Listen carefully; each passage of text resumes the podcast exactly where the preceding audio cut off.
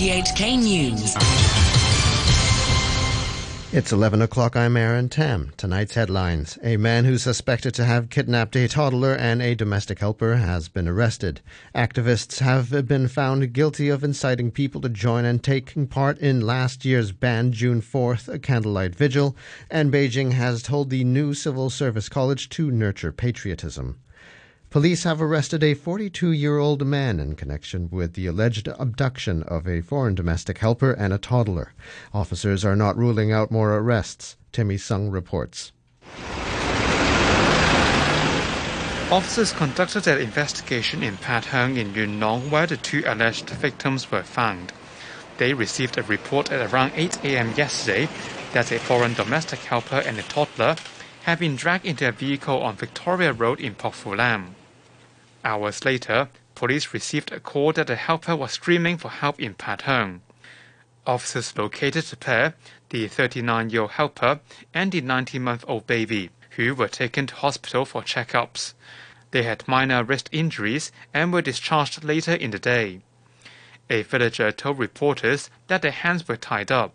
It's understood that they live in Residence Bel Air in Cyberport, and the toddler's father is a Japanese man who runs a restaurant in Hong Kong.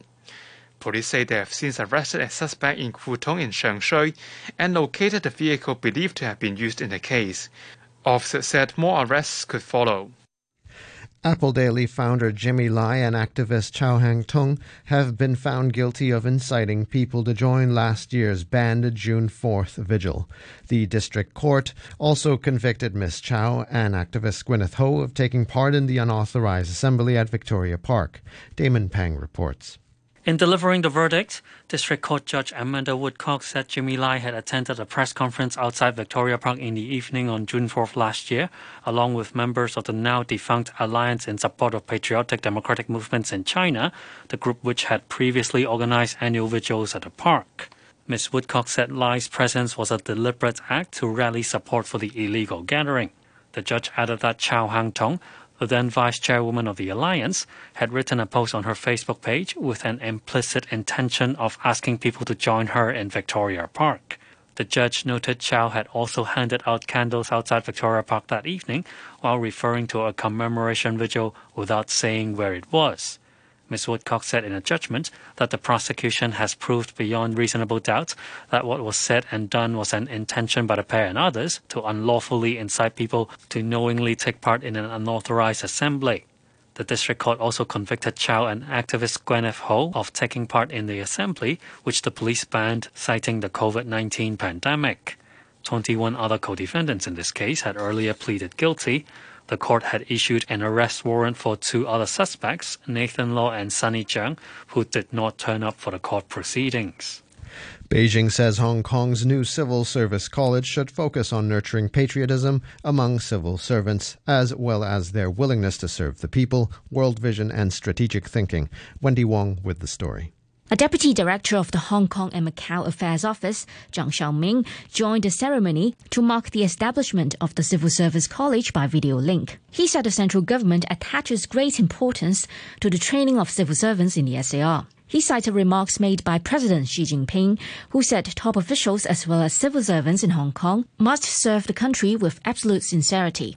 Speaking at the same event, Chief Executive Carrie Lam said civil servants should accurately understand the Constitution and Basic Law so that they can uphold the one country, two systems principle and take up the responsibility of ensuring national security. Mrs. Lam added that they must also respect and learn about the vision of the Chinese Communist Party, as leadership by the party is a defining feature of socialism with Chinese characteristics. Seven imported COVID infections were confirmed today. All of the patients were fully vaccinated. Five flew in from the US, the UK, Thailand, Pakistan, and the Philippines. One man spent time in Denmark and Germany before arriving here via the UK. And now the weather. It'll be mainly fine with the minimum temperature tomorrow to be about 19 degrees in the urban areas and a bit cooler in the new territories. It will be dry during the day with a maximum temperature of around 23 degrees. Moderate east to northeasterly winds freshening later. The temperature now is 19 degrees and the humidity is 74%. You're tuned to RTHK. The time is 5 minutes past 11. The government says restaurants shouldn't have too much trouble making almost all customers use its Leave Home Safe app. Scanning QR codes became mandatory today for all but the young and old entering restaurants, bars, sports centers, and entertainment venues. Joanne Wong reports. Checking into a restaurant by writing down your name and number is a thing of the past for most Hong Kongers now, and it's the government's Leave Home Safe app that rules but there are some exemptions. On a commercial radio program, one restaurant operator said he was worried that his staff wouldn't always be able to tell just by looking whether a child was under the age of 16 and therefore allowed to enter without using the app. In reply, Diane Wong, a deputy director of the Food and Environmental Hygiene Department, said the children themselves ought to know how old they are. Everyone can use common sense to handle this, she said, adding that young customers deemed to be under 16 should still provide their details on paper. Ms. Wong was also asked what restaurants should do in the event that a customer wanted to dictate their personal details for staff to write down but the staff couldn't understand their Chinese. The same restaurant operator, a Mr. Lam, said this had happened before with staff struggling to comprehend the phone number a woman with a dialect was trying to give them. Again, common sense would be the key to handling such a situation, Ms. Wong replied. I believe during the communication, if they're a bit more patient, they can accurately get it, she said. At one restaurant RTHK visited, some elderly customers said they were using the app, even though those over 65 are not obliged to do so. Mr. So was one of them. It's convenient when you're used to it. We've been using Leave Home Safe. Filling in forms is troublesome. Another elderly man said he was also using the app, although he needed a bit of help with it. I kept pressing but couldn't get it right, he said, adding that he's 80 and can sometimes be a bit clumsy. Godiva has recalled the six types of ice cream products because they contain the pesticide ethylene oxide. Here's Jimmy Choi. Food safety officials have called on the public not to eat the products imported from France. They said European authorities alerted Hong Kong about the unauthorized use of the chemical found in the product stabilizer. The ice cream concerned are 100 milliliter packs in flavors such as chocolate cheese and Belgian dark chocolate. The batches have best before dates ranging from October 2022 to April 2023. The ICAC says three more people have been arrested on a suspicion of inciting people not to vote or cast invalid ballots in the upcoming LegCo elections. The suspects are two men and a woman aged between 22 and 57. They're accused of sharing an online post asking members of the public to cast blank votes at the polls. All of them have been released on bail. The anti graft body made three arrests last month and was granted arrest warrants for former Democratic lawmaker Ted Hui and a former district councillor in connection with similar alleged offences. The bell in the clock tower of the old Tsim Sha Tsui railway terminus has rung for the first time in 71 years. The Leisure and Cultural Services Department organized the event to commemorate the first time the bell in the historic landmark chimed 100 years ago in 1921. Jimmy Choi was there. 三、二、一。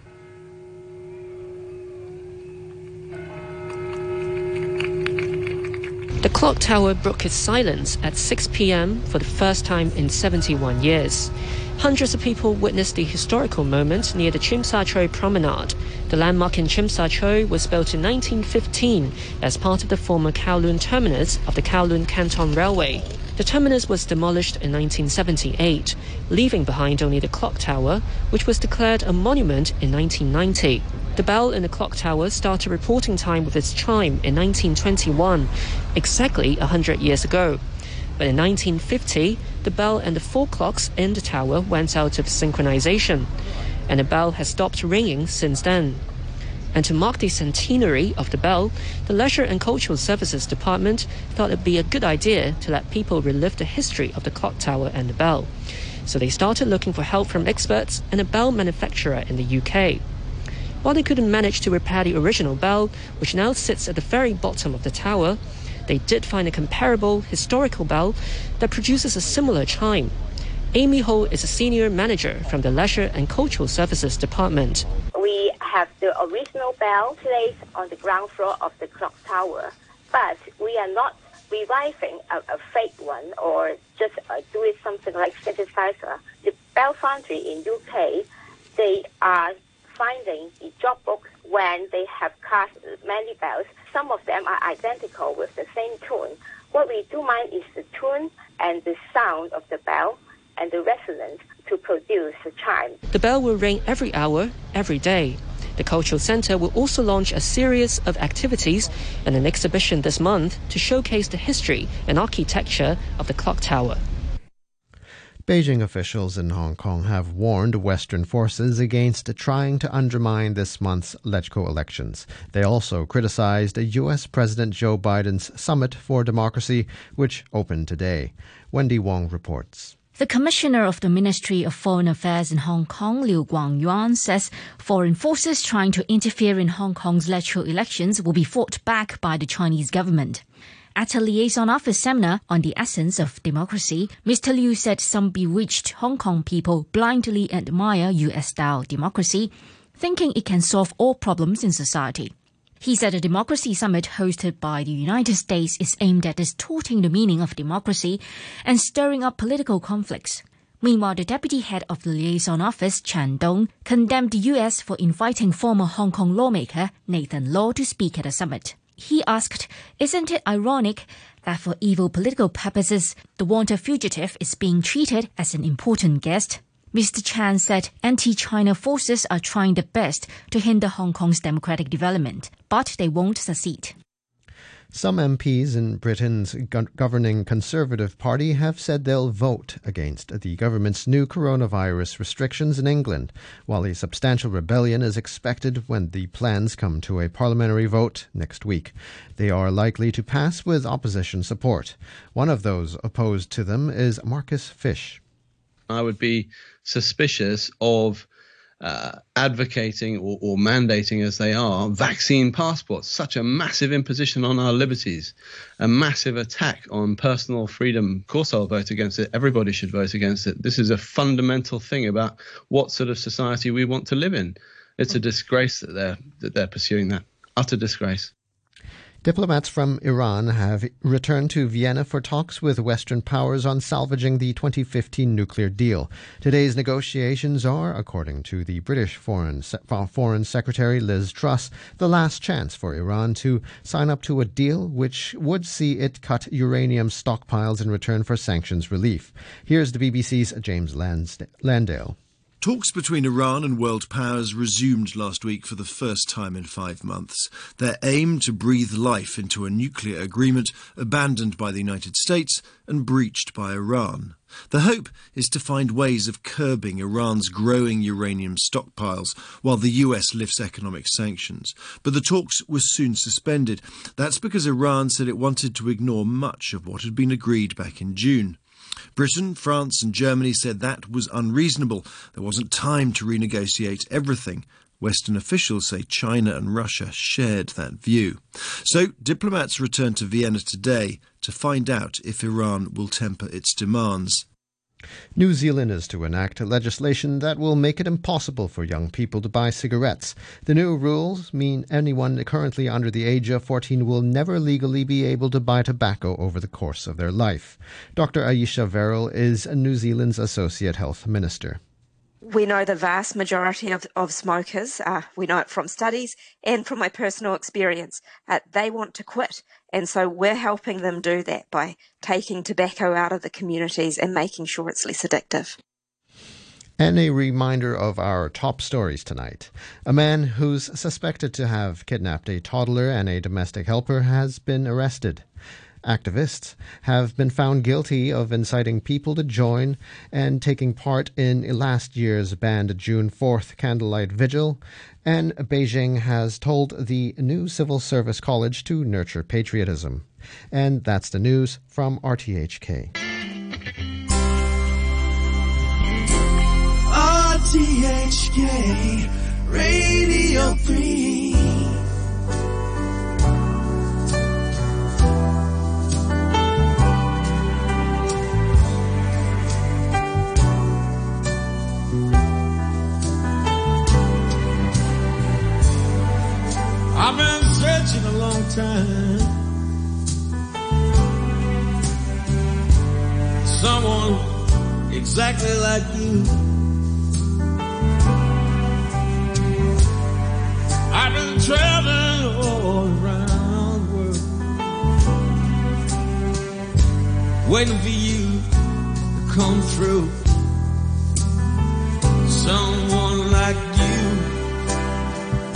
make all worthwhile.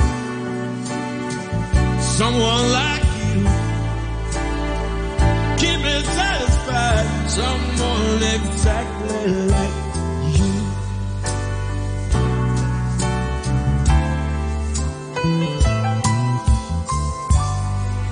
I've been traveling a hard road. They've been looking for someone exactly like you.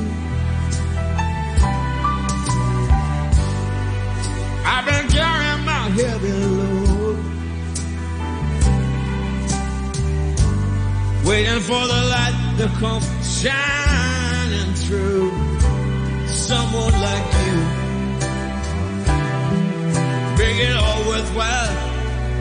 Someone like you. Make me satisfied.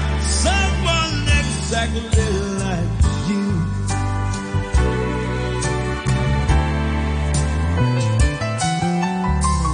I've been doing some soul searching. Find out where you were at. I've been up and down the highway. In all kinds of foreign land. Someone like you. Make it all worthwhile. Someone like you. Keep me satisfied. Someone exactly like you.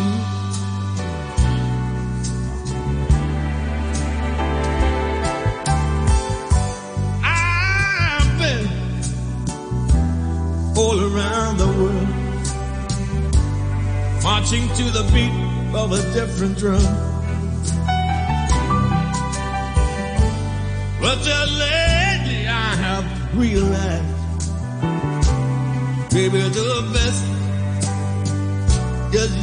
To come. Someone like you, make it all worthwhile. Someone like you, never satisfied. Someone exactly like you. Someone exactly like you.